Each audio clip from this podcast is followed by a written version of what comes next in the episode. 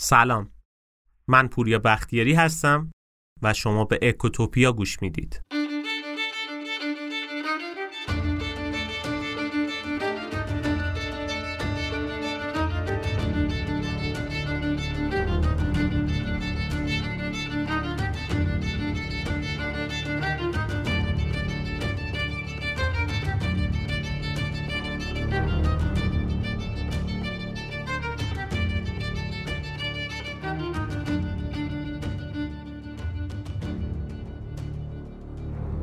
این خاورمیانه که امروز ما داریم داخلش زندگی می‌کنیم و کشورهای جدیدی رو داخلش داریم می‌بینیم قبلا این مدلی نبود. قبلا یه امپراتوری بزرگ به نام عثمانی وجود داشت که خب متاسفانه بعد از جنگ جهانی اول تغییر و تحول اساسی اینجا اتفاق افتاد. یه سری آدم جاه طلب برای اینکه اهداف خودشون رو پیش ببرن کارایی کردن که تبعاتش رو امروز داریم می‌بینیم. درگیری های همیشگی فلسطین و اسرائیل تنش های داخلی توی کشور سوریه. و کلا اتفاقات مختلفی که هر روز داریم توی اخبار از این منطقه خاور میانه می‌بینیم. توی این اپیزود می‌خوایم راجع به همین موضوع صحبت کنیم.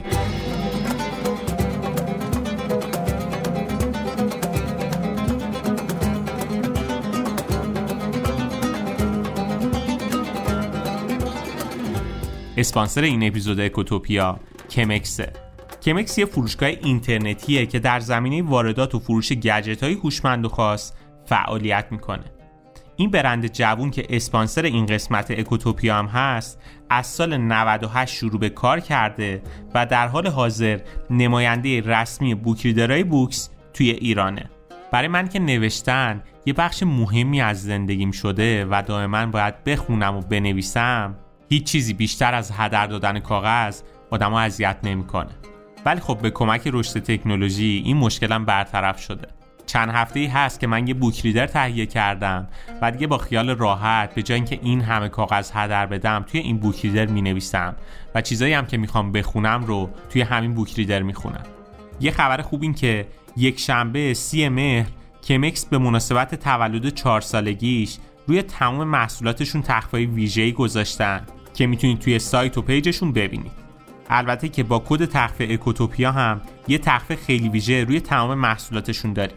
من آدرس سایت و پیجشون رو توی توضیحات این اپیزود براتون می‌ذارم. ولی اگه همین جوری هم کلمه کمکس رو گوگل بکنید می‌تونید خیلی راحت و سریع سایتشون رو ببینید و با محصولاتشون آشنا بشید.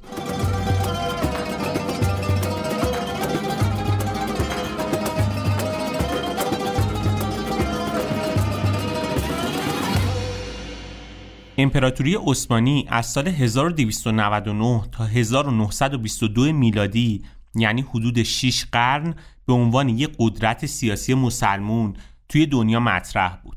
اوج قدرت نمایی این امپراتوری هم برمیگرده به قرن 16 میلادی که جنوب شرق اروپا، بخشایی از اروپای مرکزی، شمال آفریقا و همینطور غرب آسیا رو تحت سلطه خودشون داشتن.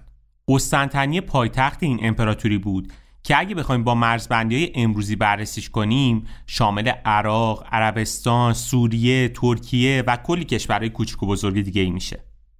موقعیت جغرافی قسطنطنیه باعث شده بود که امپراتوری عثمانی حدود 6 قرن نقش یه پل مهم رو بین شرق و غرب داشته باشه و اهمیت خیلی بالایی پیدا بکنه. اما خب این قدرت بزرگم مثل خیلی از حکومت ها و امپراتورهای بزرگ دنیا که در طول تاریخ بودن در نهایت دچار فروپاشی شد و خلافتش هم به پایان رسید. ولی خب پایان فروپاشی عثمانی فقط برای خودش تبعات نداشت. فروپاشی عثمانی باعث اتفاقات خیلی زیادی توی دنیا شد. مخصوصا توی خاورمیانه که شرایط سیاسی رو به طور کلی تغییر داد. و واقعا یکی از علتهای مهمی که خاورمیانه امروز ما این همه تنش داره و اوضاعش نارومه و کلا اتفاقات عجیب غریبی میفته هم دقیقا به همین عامل برمیگرده. توی این اپیزود می‌خوایم راجع به همین مورد صحبت بکنیم. می‌خوایم بریم به اوایل قرن بیستم و یه سری از اتفاقاتی که توی جنگ جهانی اول افتاد و با هم مرور بکنیم. منبع اصلی این اپیزود هم یه کتاب جذابه به نام صلحی که همه صلحها رو برباد داد. اصلا اسمش هم جذابه. که من توصیه می‌کنم بعد از شنیدن این اپیزود برین سراغ خود کتاب که بتونید بیشتر با جزئیات اتفاقات اون دوران آشنا بشید. کتاب خیلی جذابیه که به فارسی هم ترجمه شده. البته که قبل از شروع یه نکته رو می‌خواستم بگم که استاد علی بندری که خیلی احترامم برش قائلم و واقعا یکی از انگیزه های من برای تولید پادکست خود علی بندری بود توی پادکست بی پلاس یه اپیزود داره با همین عنوان. صلحی که همه صلح ها رو برباد داد. ولی خب واقعا من حیفم اومد که توی اکوتوپی هم راجع به این قضیه صحبت نشه. چون اپیزودهای آیندهمون خیلی بیشتر راجع به خاور میانه می‌خوایم صحبت بکنیم و نیازه که هم الان یکم ذهن آماده بشه همین که به این اپیزود دوباره برگردیم و یه سری نکات رو راجع صحبت کنیم. پس بریم بشنویم داستان امروزمون رو.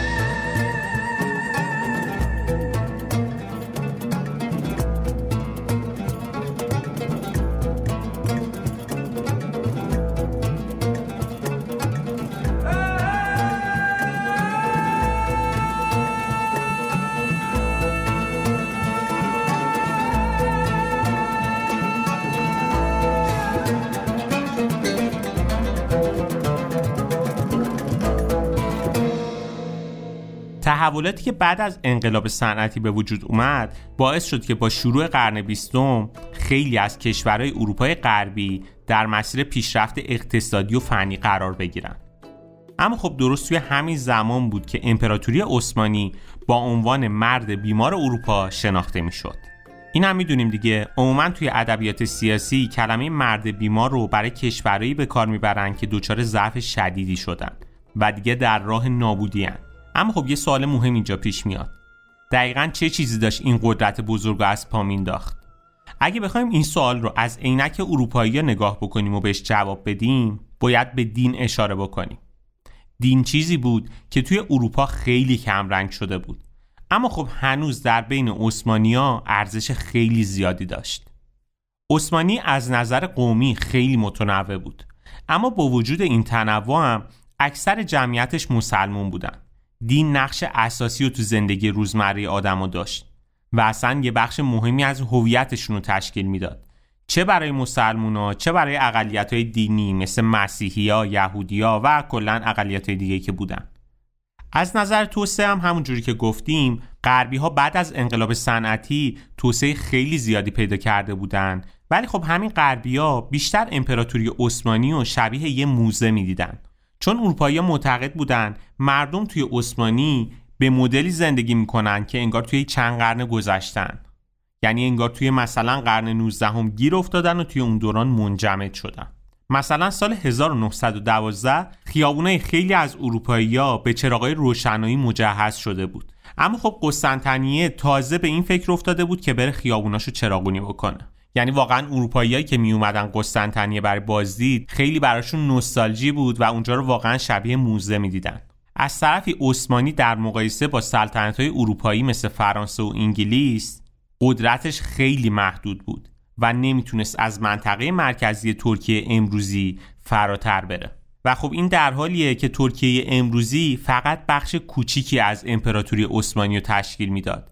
و این یعنی ها خیلی تسلط زیادی روی سرزمینشون نداشتن. مثلا خیلی از ایالتهای غیر ترک حتی با وجود حضور نیروهای نظامی عثمانی هم خودگردان شده بودند و همین عامل باعث شده بود که عثمانی توی اوایل قرن بیست کم کم تعدادی از سرزمین خودشو از دست بده. مثلا خیلی از ممالک عثمانی توی جنوب شرق اروپا مثل بالکان، یونان، بلغارستان اینا همه از دست رفت. توی آفریقا هم فقط یه تیکه کوچیک یعنی لیبی امروزی تحت سلطه عثمانیا بود که اونم توی اکتبر 1912 توسط ایتالیا از چنگشون در اومد این پسرفتا تا جایی پیش رفت که اوایل جنگ جهانی اول تنها چیزی که از امپراتوری بزرگ عثمانی باقی مونده بود ترکیه امروزی، لبنان، فلسطین، عراق، سوریه و بخش بزرگی از شبه جزیره عربستان بود.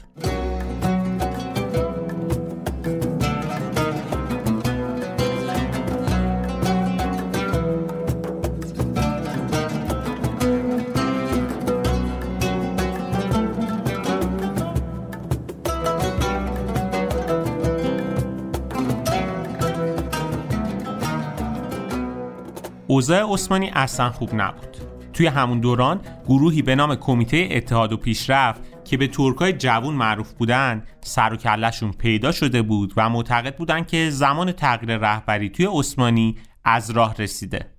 این ترکای جوون سال 1908 با هدف مخالفت با سلطان عبدالحمید که سال 1878 تشکیل پارلمان رو ممنوع کرده بود با انگیزه برگردوندن امپراتوری به دموکراسی پارلمانی برای یه انقلاب برنامه ریزی کردند.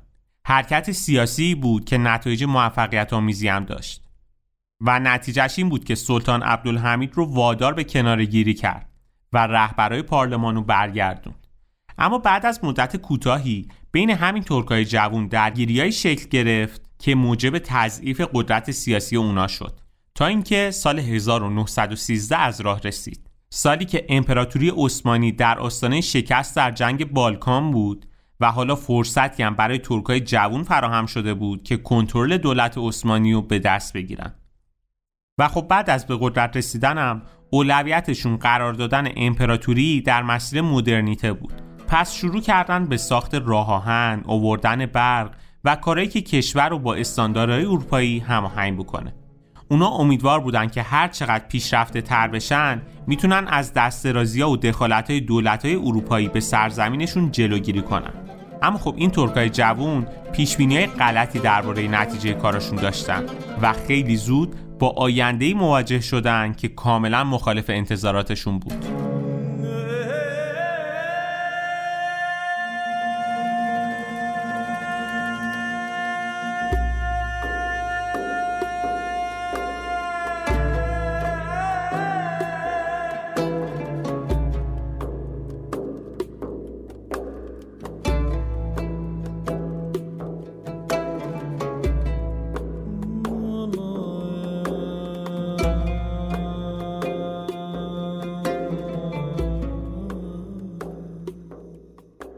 خب تا اینجای داستان یکم اومدیم از شرایط عثمانی گفتیم.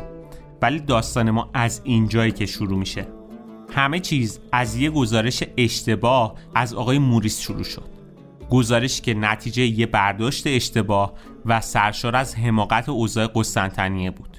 گزارش غلطی که عواقب ناگواری هم برای کل امپراتوری عثمانی به وجود آورد و به صورت یه دومینو اشتباهات بزرگتری هم بعدش پیدا شد. آقای موریس اصلا کی بود؟ آقای موریس مترجم و مشاور سفیر بریتانیا توی قسطنطنیه بود. کسی بود که به اشتباه تصور می‌کرد ترکای جوون یه تهدید خیلی جدی هستن علیه منافع بریتانیا. واقعا همیشه هم از این ترکای جوان نفرت داشت. و خب یه گزارش مفصلی در مورد همین ترکای جوون به لندن فرستاد که پر از اطلاعات اشتباه سیاسی بود. مثلا موریس تاکید کرده بود توی اون نامه که ترکای جوان یک گروه فراماسونری هستند که توسط یهودیا رهبری میشن.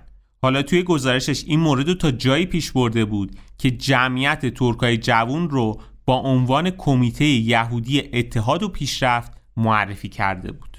چیزی که کاملا غلط بود و اصلا این مدلی نبود و آقای موریس اشتباه برداشت کرده بود. علاوه بر این که موریس معتقد بود از اونجایی که شعار ترکای جوان مثل شعار انقلاب کبیر فرانسه است یعنی همون آزادی برابری برادری پس حتما اونا از انقلاب فرانسه سرمشق می‌گیرن. و چون انقلاب فرانسه باعث شد که بین بریتانیا و فرانسه دشمنی به وجود بیاد انقلاب ترکای جوان هم باعث آسیب دیدن جدی بریتانیا میشه. اما خب حقیقت یه چیز دیگه بود. جوانای ترک نه تنها یهودی نبودن و هیچ وابستگی به انقلاب فرانسه نداشتن بلکه برعکس هم بودن. یعنی نسبت به نژادشون خیلی متعصب بودن و با همه ایالت های غیر ترک عثمانی هم مخالفت جدی داشتن. ولی خب به هر ترتیبی که بود این گزارش هرچند که کلی اطلاعات غلط داخلش داشت ولی به دست مقامات لندن رسید و نکته دردناک این بود که اونها این حرف رو باور کردن.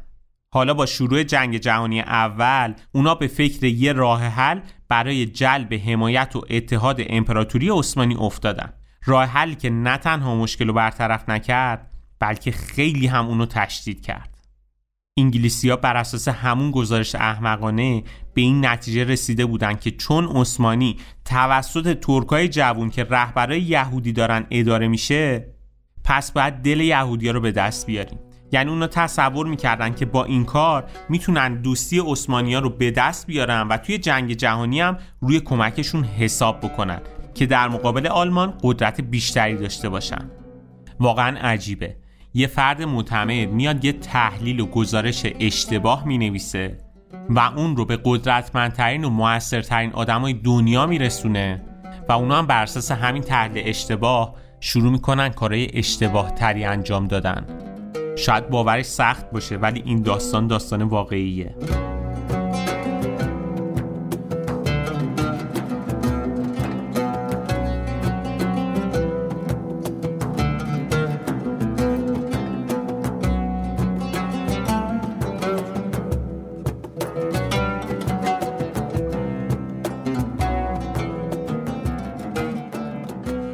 همه این اتفاقات گذشت تا کم کم جنگ جهانی اول شروع شد. ها دچار این نگرانی شدند که ممکنه قدرتشون به خاطر تجاوزای ایتالیا و اتریش و مجارستان خیلی بیشتر از قبل به خطر بیفته و ترکیه رو هم از دست بدن. اونا دنبال یه جواب منطقی برای این تهدید میگشتن. در نهایت به این نتیجه رسیدن که بهتره برای حفاظت از قلمرو خودشون به دنبال یه متحد اروپایی باشن. رو همین حساب چهار تا گزینه داشتن. بریتانیا، فرانسه، آلمان و روسیه. عثمانیا اولش تصمیم گرفتن که سراغ بریتانیا برن و با اونا هم پیمان بشن. توی اون دوران با شنیدن این خبر چرچیل موافقت کرد و معتقد بود که می‌تونه به نفعشون باشه. اما خب در نهایت وزارت خارجه بریتانیا با این پیمان مخالفت کرد. حالا عثمانی دیگه بیخیال بریتانیا شدن رفتن سراغ فرانسه حتی به روسیه هم فکر کردن. اما خب اونا هم دست رد به سینشون زدن و همه اینا باعث شد که در نهایت با شروع جنگ تو سال 1914 اسمانیا به صورت پنهانی با آلمانیا توافق بکنن. آلمان هم بهشون قول داد که اگه عثمانی در طول جنگ روی کرده بیطرفانه داشته باشه از اونا در برابر تجاوزهای بریتانیا و بقیه کشورها محافظت می‌کنه. اما خب پنهان بودن این پیمان فقط مدت کوتاهی طول کشید. یکی از دلایلش این بود که وقتی انگلیسیا در طول جنگ تلاش کردند به دو تا از کشتی جنگی آلمان حمله بکنن عثمانیا به کشتی آلمانی اجازه فرار دادن. این کار عثمانی برخلاف ادعای بیطرفانه بودنش بود و همین عامل باعث شد که انگلیسیا به اینکه آلمان و عثمانی با هم روابط پنهانی دارن شک کنن. از طرفی عثمانی یک کار دیگه هم کرده بودن. توی تنگه داردانل که مسیر باریکی بود که به قسطنطنیه منتهی می‌شد مین کار گذاشته بودن دیگه این کار شک انگلیسی ها رو به دروغ گفتن عثمانی در مورد بیطرفیشون تقویت کرد و همه اینا باعث شد که در نهایت موقعی که نیروهای عثمانی حمله به روسیه که متحد انگلیس بود رو شروع کردن بریتانیا دیگه صبرش تموم شد و توی 31 اکتبر 1914 رسما علیه امپراتوری عثمانی اعلام جنگ کرد. قبل از تمام این اتفاقات بریتانیا مشغول حفاظت از عراضی عثمانی در برابر جاه های روسیه و اتریش مجارستان بود. و خب این کار برای این می‌کرد که امنیت مسیرهای تجاریش با هندم حفظ بشه. اما خب با اعلام جنگ علیه عثمانی تمام این مزیت ها نقش براب شد. از طرفی توی آفریقا هم سرزمین زیادی باقی نمونده بود که بتونه صاحبش بشه. پس تنها رایی که جلوش بود این بود که قلمروهای تحت سلطه عثمانی رو به دست بیاره. موقعی هم که انگلیس و فرانسه پیش بینی می‌کردن احتمال پیروزیشون تو جنگ خیلی زیاده به این فکر افتادن که با جدیت برای سرزمینایی که احتمال داره از عثمانی باقی بمونه هم برنامه ریزی بکنن. همین برنامه ریزی ها بود که زمینه رو برای به وجود آوردن خاورمیانه امروزی فراهم کرد. ولی خب سیاست های بریتانیا در رابطه با خاورمیانه به خاطر جاه طلبی یه آدم همش نقشه براب شد.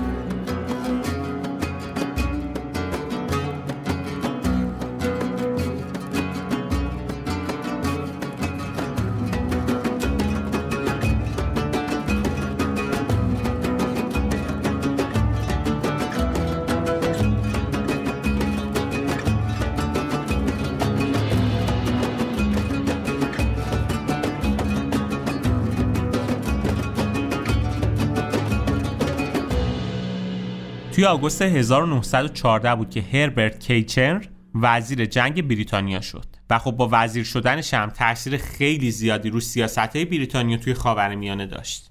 کیچن قبلا توی مصرم که از سال 1882 به طور رسمی تحت سلطه انگلیس قرار داشت فعالیت های زیادی انجام داده بود.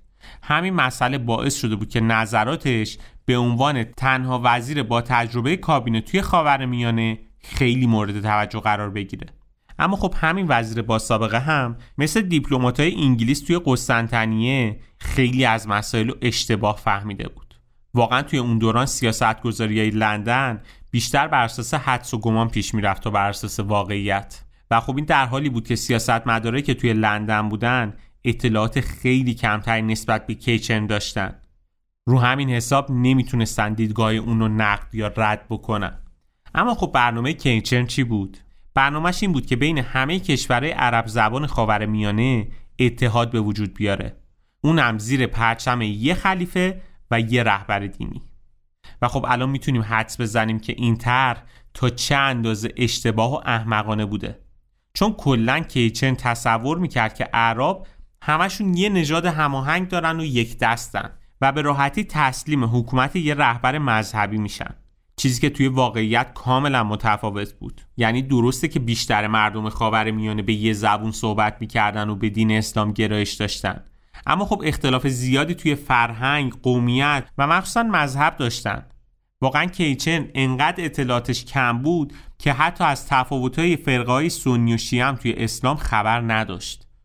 و خب همین برداشتهای اشتباه و غلط باعث شده بود که کارهای احمقانه زیادی انجام بدن. مثلا چون انگلیسی ها ناگاهی فرهنگی داشتن توی این زمینه توی دورانی یه پادشاه سنی و توی عراق سر کار آوردن. در حالی که اکثر جمعیت عراق رو توی اون دوران شیعیان تشکیل می‌دادن. شاید براتون این سوال پیش بیاد که کینچرن چطور تونسته بود انقدر احمقانه و کوتهبینانه فکر بکنه و تصمیم بگیره؟ اگه بخوایم خیلی خلاصه به این سوال جواب بدیم باید بگیم که ایده های اون آدم برای تصمیم گیری در رابطه با خاورمیانه بعد از جنگ صرفاً بر اساس جاه طلبی شخصیش بود. یعنی در ظاهر به نظر می رسید که حاکمای محلی عرب قرار بازسازی خاورمیانه بعد از جنگ رو به عهده بگیرن. اما واقعیت این بود که انگلیسیا رشته امور رو در دست داشتن و دروغ می‌گفتن.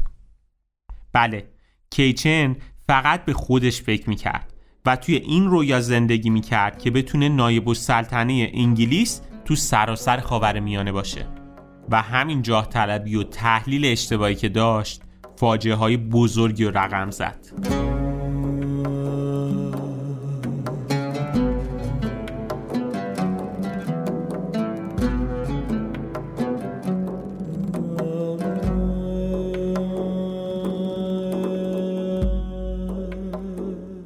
خب همونطوری که تا الان گفتیم تمام تصمیم گیری های کیچن رو بریتانیا سر و سر غلط بود و پر بود از اشتباه های عجیب و احمقانه.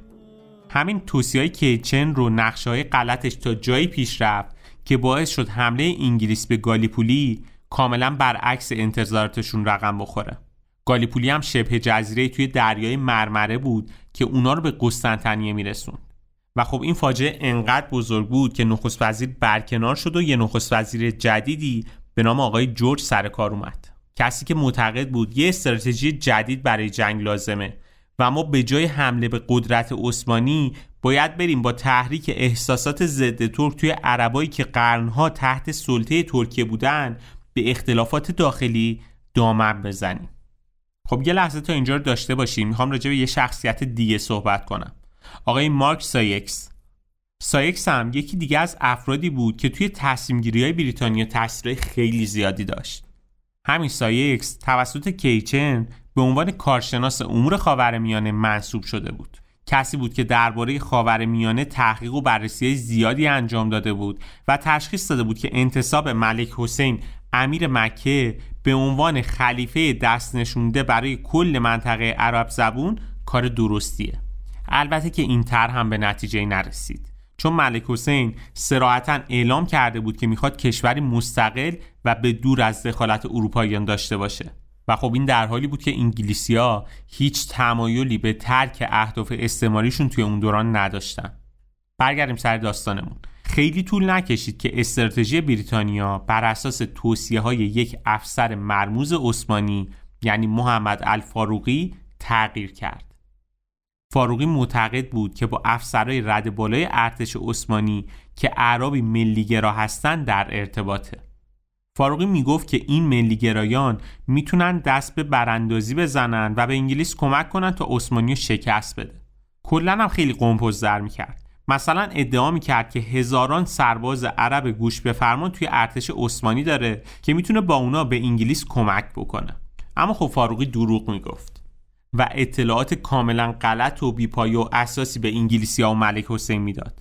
ولی خب همین حرفای فاروقی باعث شد که افسرهای بریتانیا کاملا مطمئن بشن که عرب می‌تونن نقش حیاتی در شکست عثمانی داشته باشن. پس وقتی که فاروقی اصرار کرد که انگلیسیا درخواست ملک حسین رو برای تشکیل یک کشور مستقل قبول کنن اونا هم موافقت کردند. حالا شاید شما به این فکر کنید که بریتانیا توسط فاروقی گول خورد.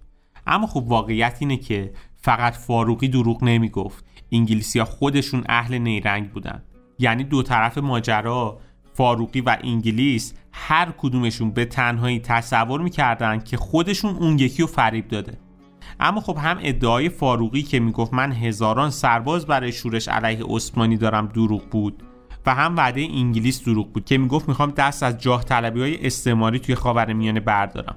ولی خب این فریبات تا جایی پیش رفت که اعراب و بریتانیا حتی با هم توی دورانی هم پیمان شدن. پیمان چرکینی که پر از دوز و کلک بود.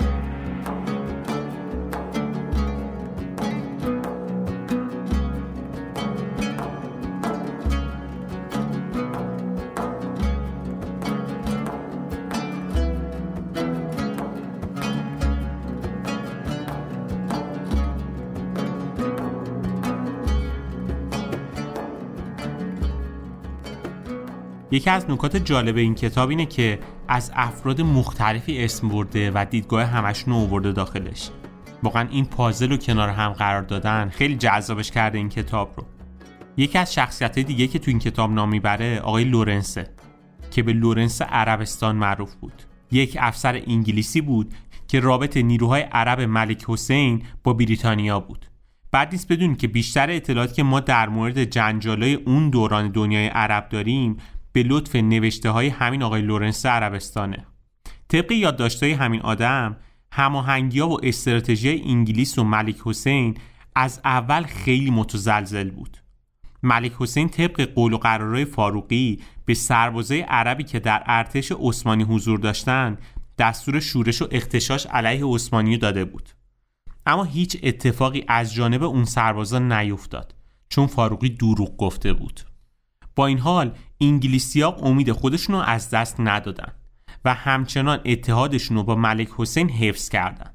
اونا تصمیم گرفتن که به کمک خود ملک حسین یه شورش هماهنگ علیه عثمانی راه بندازن. بریتانیا هم به ملک حسین کمک کرد که در تابستون سال 1916 مکه رو تصرف کنه و اونو تبدیل به خونه و پایگاه قدرت خودش بکنه. حتی بعد از تصرف مکه به فکر تصرف مدینه هم افتادن. اما خب تلاششون بی نتیجه موند. که آقای لورنس میگه علت شکستشون توی این ماجرا این بود که برخلاف ارتش عثمانی که آموزش های اروپایی دیده بودن سپاهی های عرب هیچ نظم و آموزش لازم برای این مدل درگیری رو یاد نگرفته بودن انگلیسی ها کم کم داشتن علاقه خودشون رو نسبت به ملک حسین و لورنس از دست می‌دادن که کم کم اوضاع عوض شد. توی جوان 1917 نیروهای انگلیسیا به رهبری لورنس و ملک حسین تونستن شهر عقبه رو تصرف بکنن. عقبه تنها بندری تو سواحل جنوبی فلسطین بود که از نظر اونا فوق استراتژیک بود. بعد از اون اتفاق اونا موفق شدن که به کمک نیروی کمکیشون توی مصر به سمت فلسطین حرکت بکنن. بعدش هم به سمت بیت المقدس پیشروی کردن و ارتش عثمانی که توی این لشکرکشی ها صدمه های خیلی زیادی دیده بود رو مجبور کردن که تا اردن امروزی عقب نشینی بکنه. و خب در نهایت همه این اتفاق باعث شد که بیت المقدس و بغداد در تصرف بریتانیا و متحداش در بیاد و مسیر پیشروی به سمت دمشق باز بشه.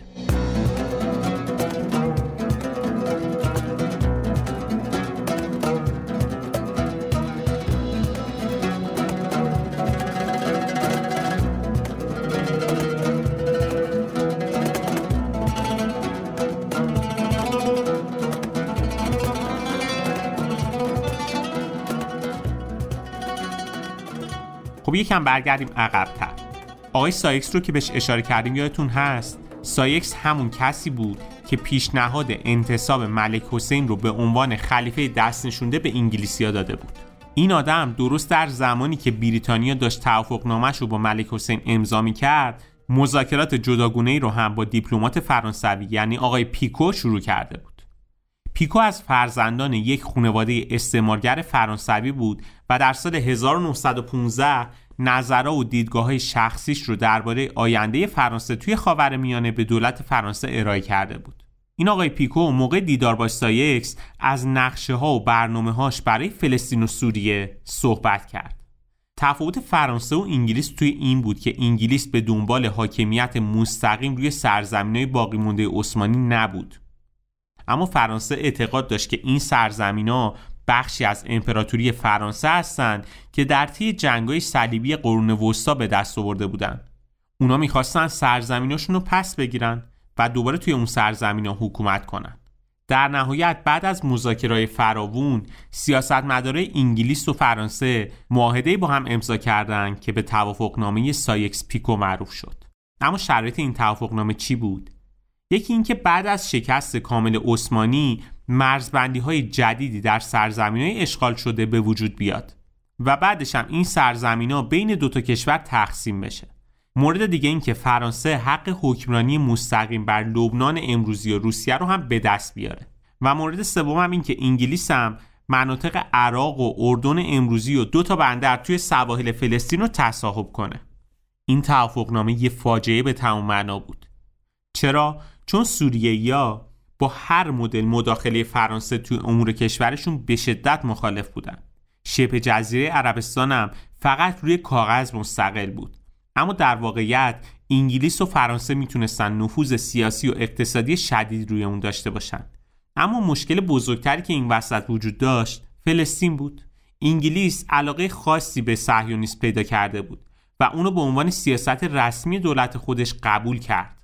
انگلیسی ها خیلی جدی می‌خواستن خونه ای برای یهودیا توی فلسطین ایجاد بکنن و به هیچ وجهم توی این مورد تمایلی به شریک شدن با فرانسه نداشتن.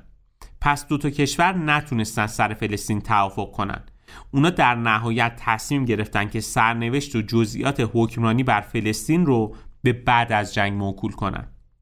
و اینطور شد که توافقنامه سایکس پیکو زمینه ای رو برای یک قرن درگیری، آشوب و ناآرومی توی خاورمیانه فراهم بکنه.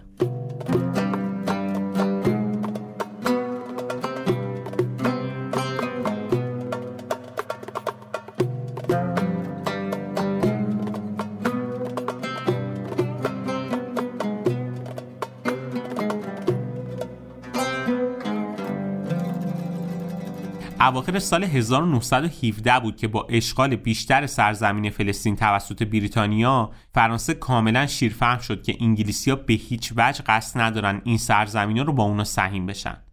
اگه یادتون باشه چند دقیقه قبلا به این موضوع اشاره کردیم که اتش انگلیس برای حفظ فلسطین و حمایتش از صهیونیست چقدر زیاد بود و علت اصلی این ماجرا هم به خاطر نخست وزیر شدن آقای لوید جورج بود. اما خب چطور این اتفاق افتاد؟ بیایم برگردیم یکم عقبتر. قبل از جنگ مقامات انگلیس به دو دلیل تصور می‌کردند که ایده صهیونیست خیلی هم جالب نیست و هیچ علاقه هم بهش نداشتن. دلیل اولش این بود که فلسطینی محلی نسبت به یهودی و صهیونیست احساس خیلی بدی داشتن. دلیل دومش هم این بود که سرزمین های خشک و برهوت فلسطین نمی‌تونست مقصد مناسبی برای اووردن تعداد زیادی مهاجر یهودی باشه. اما لوید جورج از نظر دینی یه آدم متعصب و شیفته صهیونیسم بود. به شدت معتقد بود که این خواست خداست که سرزمین های مقدس به قوم برگزیده برگرده. همین تمایلات سفت و سختش هم باعث شد که نظر بریتانیا عوض بشه و برای حفظ فلسطین مصممتر بشه. علاوه بر این آقای سایکس هم معتقد بود که انگلیس می‌تونه با حمایت از سرزمین مقدس یهودیا رو همراه خودش بکنه. و توی جنگ هم از حمایت اونا مطمئن باشه. اما خب اینم می‌دونیم که سایکس تحت تاثیر نظرها و حرفای غلط آقای موریس قرار گرفته بود. همون کسی که تصور می‌کرد ترکای جوون تحت رهبری یهودیا هستن. وزارت خارجه انگلیس هم فکر می‌کرد که اگه انگلیس از صهیونیسم حمایت بکنه یهودیای روسیه هم می‌تونن با استفاده از نفوذشون روسیه رو با بریتانیا متحد کنن. و خب در نهایت توی نوامبر 1917 بریتانیا طی اعلامیه‌ای به نام بلفور به شکل رسمی و علنی اعلام کرد که ما حامی صهیونیست هستیم. این اعلامیه توسط آقای آرتور بلفور وزیر امور خارجه انگلیس نوشته شده بود و بر اساس اون قرار شد که انگلیس به یهودیا کمک بکنه تا به سرزمین مقدس مهاجرت بکنن. البته به شرط که این مهاجرت حقوق بومیای فلسطین رو نقض نکنه. اما خب همونطوری که هممون می‌دونیم نه تنها ماجرا اینطوری پیش نرفت بلکه در طول تاریخ هم از اعلامیه پلفور به عنوان تصمیم یاد میشه که جرقه یکی از طولانی ترین درگیری های دنیا رو برپا کرده یعنی درگیری اسرائیل و فلسطین.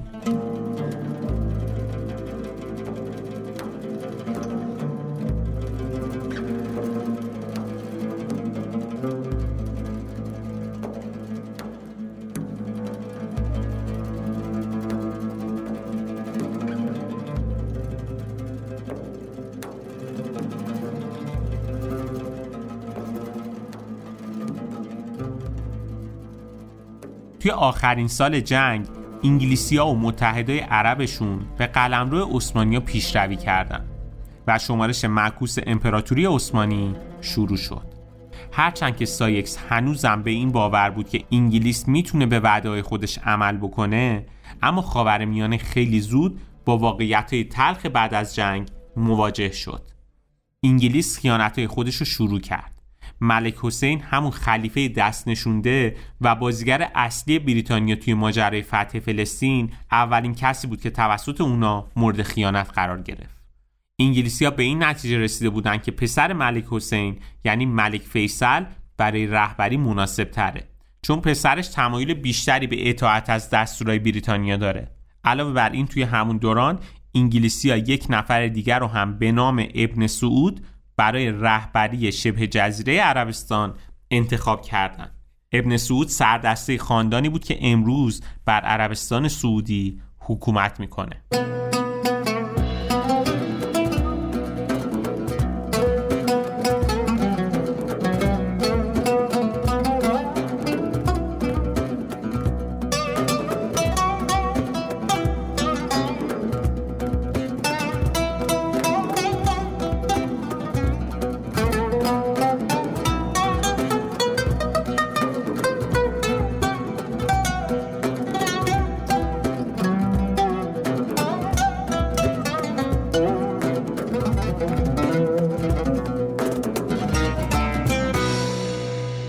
اکتبر 1918 عربا با واقعیت تلخ دیگه هم روبرو شدن. نیروهای متفقین شهر باستانی دمشق رو تصرف کردند اما اونو در اختیار عرب نذاشتن. ملک فیصل متعجب شد چون بریتانیا قول حکومت بر ممالک عرب رو به ملک فیصل و پدرش داده بودند اما خب انگلیس به ملک فیصل گفت که طبق قرارداد سایکس پیکو که با فرانسه بستیم سوریه دیگه نمی‌تونه در اختیار عرب باشه. علاوه بر اینکه انگلیس تاکید کرد که ملک فیصل از این به بعد هیچ قدرتی در لبنان و فلسطین هم نداره. فیصل اولش یکم مخالفت کرد. اما خب در نهایت یه سری امتیاز از انگلیسیا گرفت و دست از اعتراض برداشت. توی 3 اکتبر 1918 بعد از پایان جنگ جهانی عثمانی و بریتانیا یه توافقنامه آتشبس امضا کردند بر اساس این توافقنامه نیروهای متفقین حق داشتند که هر قسمتی از قلمرو عثمانی رو اشغال بکنن. البته عثمانی این توافقنامه رو برای مردمش به شکل دیگه ای شرح داد و بهشون گفت که توی جنگ پیروز شده. اما مردم متوجه این دروغ بزرگ شدن و درگیری های داخلی شروع شد. این شورش ها چند سال بعد استقلال ترکیه رو به دنبال داشت. دو هفته بعد از شکست عثمانی آلمان هم تسلیم شد و نیروهای انگلیس تونستن قسطنطنیه رو به طور کامل فتح کنند.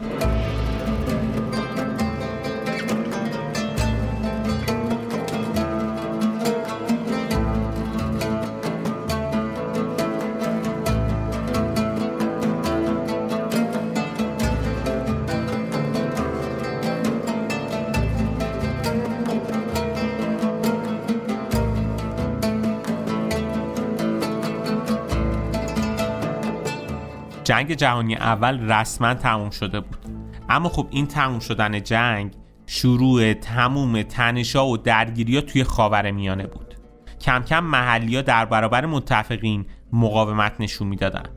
توی شبه جزیره عربستان هم جنگ قدرت بین دو رهبر دستشونده انگلیس یعنی ملک حسین و ابن سعود شروع شد.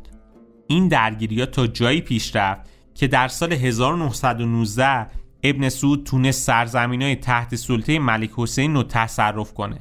پیروزی های ابن سعود تو شبه جزیره عربستان باعث شد بریتانیا به این نتیجه برسه که اونو دست کم گرفته بود و حمایت های خودش از اون شروع کرد.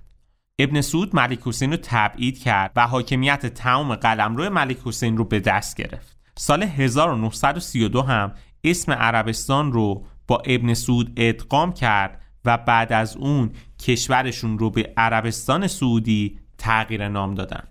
توی همون دوران توی ترکیه هم اتفاقای دیگهی در حال رخ دادن بود. اوایل سال 1920 یه ارتش سی هزار نفری از مردم ترکیه به رهبری آتاتورک دست به شورش زدن و تونستن یکی از نیروهای کوچیک فرانسه رو توی جنوب ترکیه شکست بدن. انگلیسی ها هم به خاطر یه سری از اشتباهات اطلاعاتی نتونسته بودن که تا اون لحظه از این نیروهای شورشی خبردار بشن. اونا که حالا وحشت کرده بودن در پاسخ به ارتش آتاتورک دست به حکومت نظامی توی قسطنطنیه زدن. این حرکت بریتانیا و در کنارش معاهداتی که برای تقسیم امپراتوری عثمانی در حال بسته شدن بود باعث تقویت حس ملیگرایی مردم ترکیه شد و اونا با هدف استقلال دست به شورش های جدی تری زدن که خب در نهایت آتاتورک موفق شد که نیروهای متفقین رو از قلمرو مرکزی عثمانی که امروز بهش ترکیه میگیم بیرون بکنه. توی نوامبر 1922 سپاه آتاتورک قسطنطنیه رو پس گرفت و سلطان محمد ششم رو برکنار کرد و اینطوری شد که امپراتوری عثمانی بعد از 6 قرن حکومت برای همیشه از تاریخ محو شد.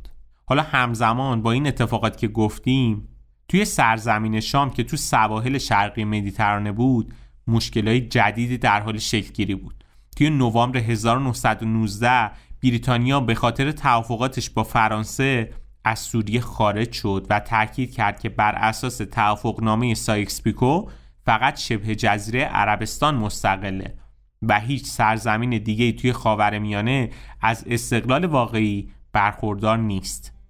فلسطین امروزی عراق و مصر در اختیار بریتانیا قرار داره و سوریه و لبنان هم تحت کنترل فرانسه هستن.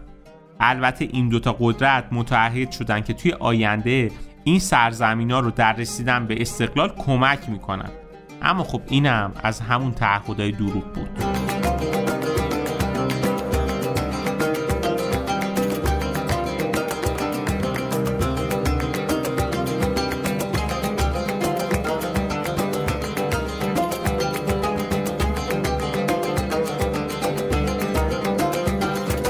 بلا فاصله بعد از عقب نشینی نیروهای انگلیس از سوریه ملک فیصل موفق شد که این قولو از فرانسویا بگیره که حضورشون رو توی سوریه کمرنگ کنن. حتی باهاشون توافقنامه هم امضا کرد که طبق اون سوریه رسما مستقل می‌شد و فرانسویا صرفا نقش مشاور رو توی اون داشتن. اما خب این دشواری ها پایان نداشت. سال 1920 موقعی که فرانسه نخست وزیر جدیدش رو توی پاریس سر کار آورد مشکلات دوباره شروع شد.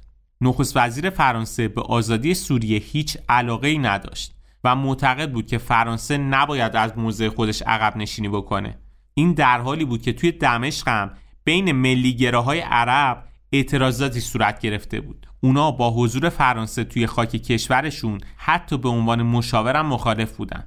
و خب همه اینا باعث شد که در نهایت توی مارس سال 1920 یعنی چند ماه بعد از اعلام استقلال ترکیه توسط آتاتورک رهبر سوریه هم اعلام کرد که سوریه یک کشور مستقله. علاوه بر اینکه گفت از این به بعدم فلسطین و لبنان هم تحت حمایت و حاکمیت ما قرار دارن. این اطلاعیه باعث جنگ با فرانسه شد. جنگی که نتیجهش این بود که فرانسوی دمشق و اشغال و ملک فیصل رو تبعید کردند. مقامات بریتانیا هم توی فلسطین با مقاومت های مشابهی مواجه شدند. از اونجایی که توی فلسطین بین قومیت ها و گروه های مختلف یه پارچگی وجود نداشت و با همدیگه رقابت های سیاسی داشتن شورش های محلی با شکست روبرو شد با این حال یه توافق اساسی بین بیشتر نخبه های سیاسی فلسطینی وجود داشت چه توافقی؟ مخالفت با صهیونیسم همین کار باعث شد که صهیونیستا هم ساکت نشینن و خب نتیجهش این بود که حادثه های وحشتناکی اتفاق افتاد. یعنی همون اوایل سال 1920 به خاطر شورشایی که توی بیت المقدس اتفاق افتاده بود سرشار از نارومی شد. انگلیسی هم خیلی سریع فهمیدن که فلسطینیا یه مانع جدی برای پروژه صهیونیستیشون هستن.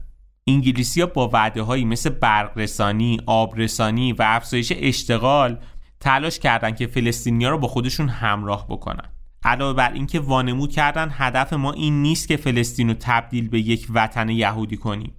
ما فقط می‌خوایم یه بخشی از فلسطین رو به یهودیا بدیم. اما خب رهبرای مقاومت فلسطین این وعده وعیدا رو باور نکردن و گفتند که پروژه صهیونیستی بریتانیا نه تنها نقض حقوق بشره بلکه تهدیدی هم برای موجودیت فلسطینیا به عنوان یک ملت محسوب میشه. اما خب با این حال انگلیس به اقدامای صهیونیستی خودش ادامه داد و در جوان 1922 سازمان ملل متحد که قبلا اسمش مجمع ملل بود حاکمیت انگلیس رو بر فلسطین تصویب کرد. علاوه بر این قرار شد که صهیونیسم هرچند به شکل محدود تبدیل بشه به سیاست رسمی دولت جدید.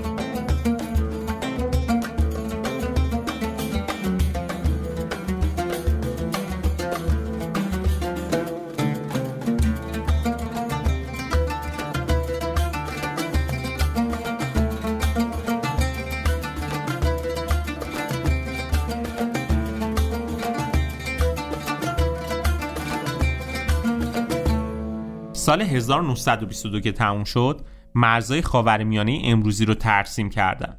این مرزبندی ها دقیقا همون چیزی هن که ما امروز می‌بینیم. درست مثل آمریکا و آفریقا خاورمیانه هم به دو قلم روی که سبک و سیاق اروپایی دارن تقسیم شد. اما سوال مهم اینه که آیا واقعا این تقسیم بندی ها دووم میارن؟ بعد از مدتی اتش که اروپایی توی دوران جنگ برای تسلط به سرزمین های خاورمیانه داشتن فروکش کرد.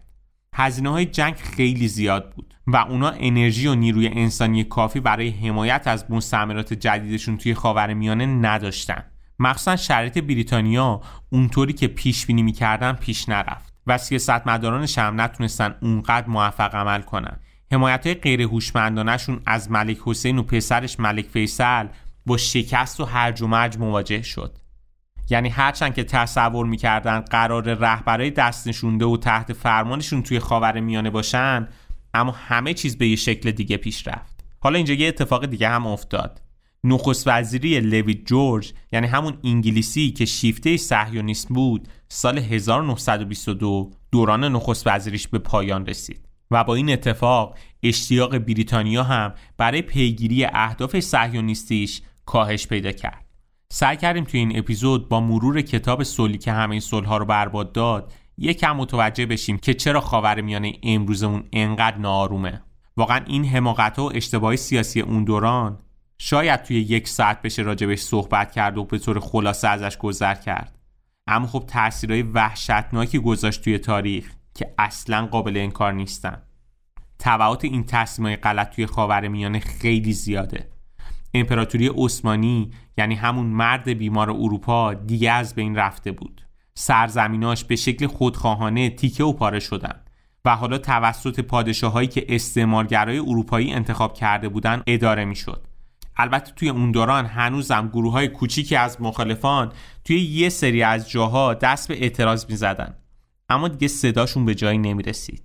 حالا امروز بیشتر از یک قرن از تمام اون اتفاقات گذشته ولی هنوز کل منطقه خاورمیانه از طبعات این جنگ رنج می‌بره. درگیری های مداوم فلسطینیا و یهودیا جنگ عراق و جنگ داخلی سوریه از مثال های بارز این قضیه است. واقعا خشونت و درگیری امروز که داریم توی خاور میانه می‌بینیم بیشترش ناشی از جاه طلبی های استعمارگرای اروپا در طول جنگ جهانی اوله. تصمیم انگلیس و فرانسه برای از بین بردن امپراتوری عثمانی و جایگزینی اون با حکومت استعماری خودشون باعث مرزبندی های جدید توی خاور میانه و حمایت از صهیونیست شد. دروغ ها، توافقات اشتباه و وعده وعیدایی که هیچ وقت عملی نشد تاثیرهای خیلی زیادی روی قلمرو عثمانی و در نتیجه عاقبت خاور میانه شد. و خب نکته دردناکتر اینجاست که همونطوری که بعد از سقوط امپراتوری روم درگیری توی اروپا حدود هزار سال ادامه پیدا کرد شاید بحرانای ناشی از شکست امپراتوری عثمانی هم تا سالای سال توی خاور میانه ادامه پیدا کنه. وبرغم الأحزان سأمضي في دربي وأحقق أحلاما سكنت في قلبي. فأنا إصرار وصمود وعزيمة. لن أستسلم أبدا يوما لهزيمة.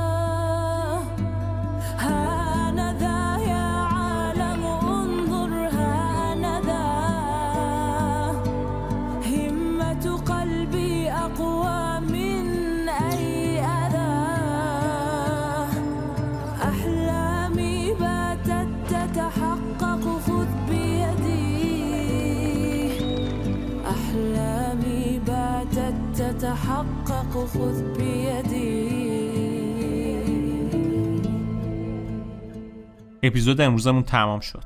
ولی واقعا دردناکه و اعصاب آدم خورد می‌کنه این تاریخو که مرور می‌کنه. اشتباه های یه سری سیاست مدارا تحلیل های غلط مشاورای غلط جاه طلبی یه سری آدم باعث میشه خودش یه هیچی.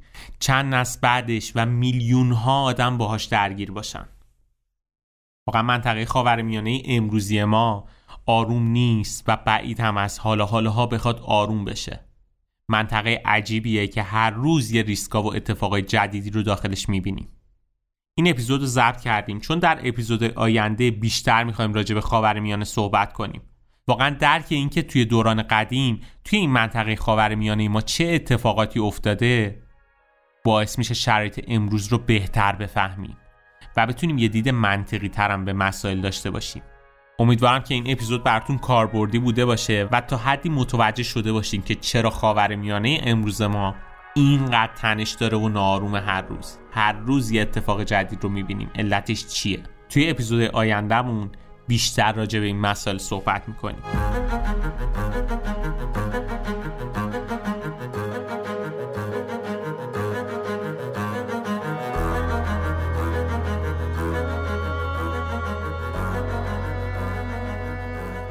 خیلی ممنونم از اینکه تا این لحظه با ما همراه بودید. اگه اپیزود امروز رو دوست داشتید لطفا با دوستانتون به اشتراک بذارید و از ما حمایت کنید. این بهترین دلگرمی برای ماست. توصیه می‌کنم به سایتمون هم حتما مراجعه بکنید.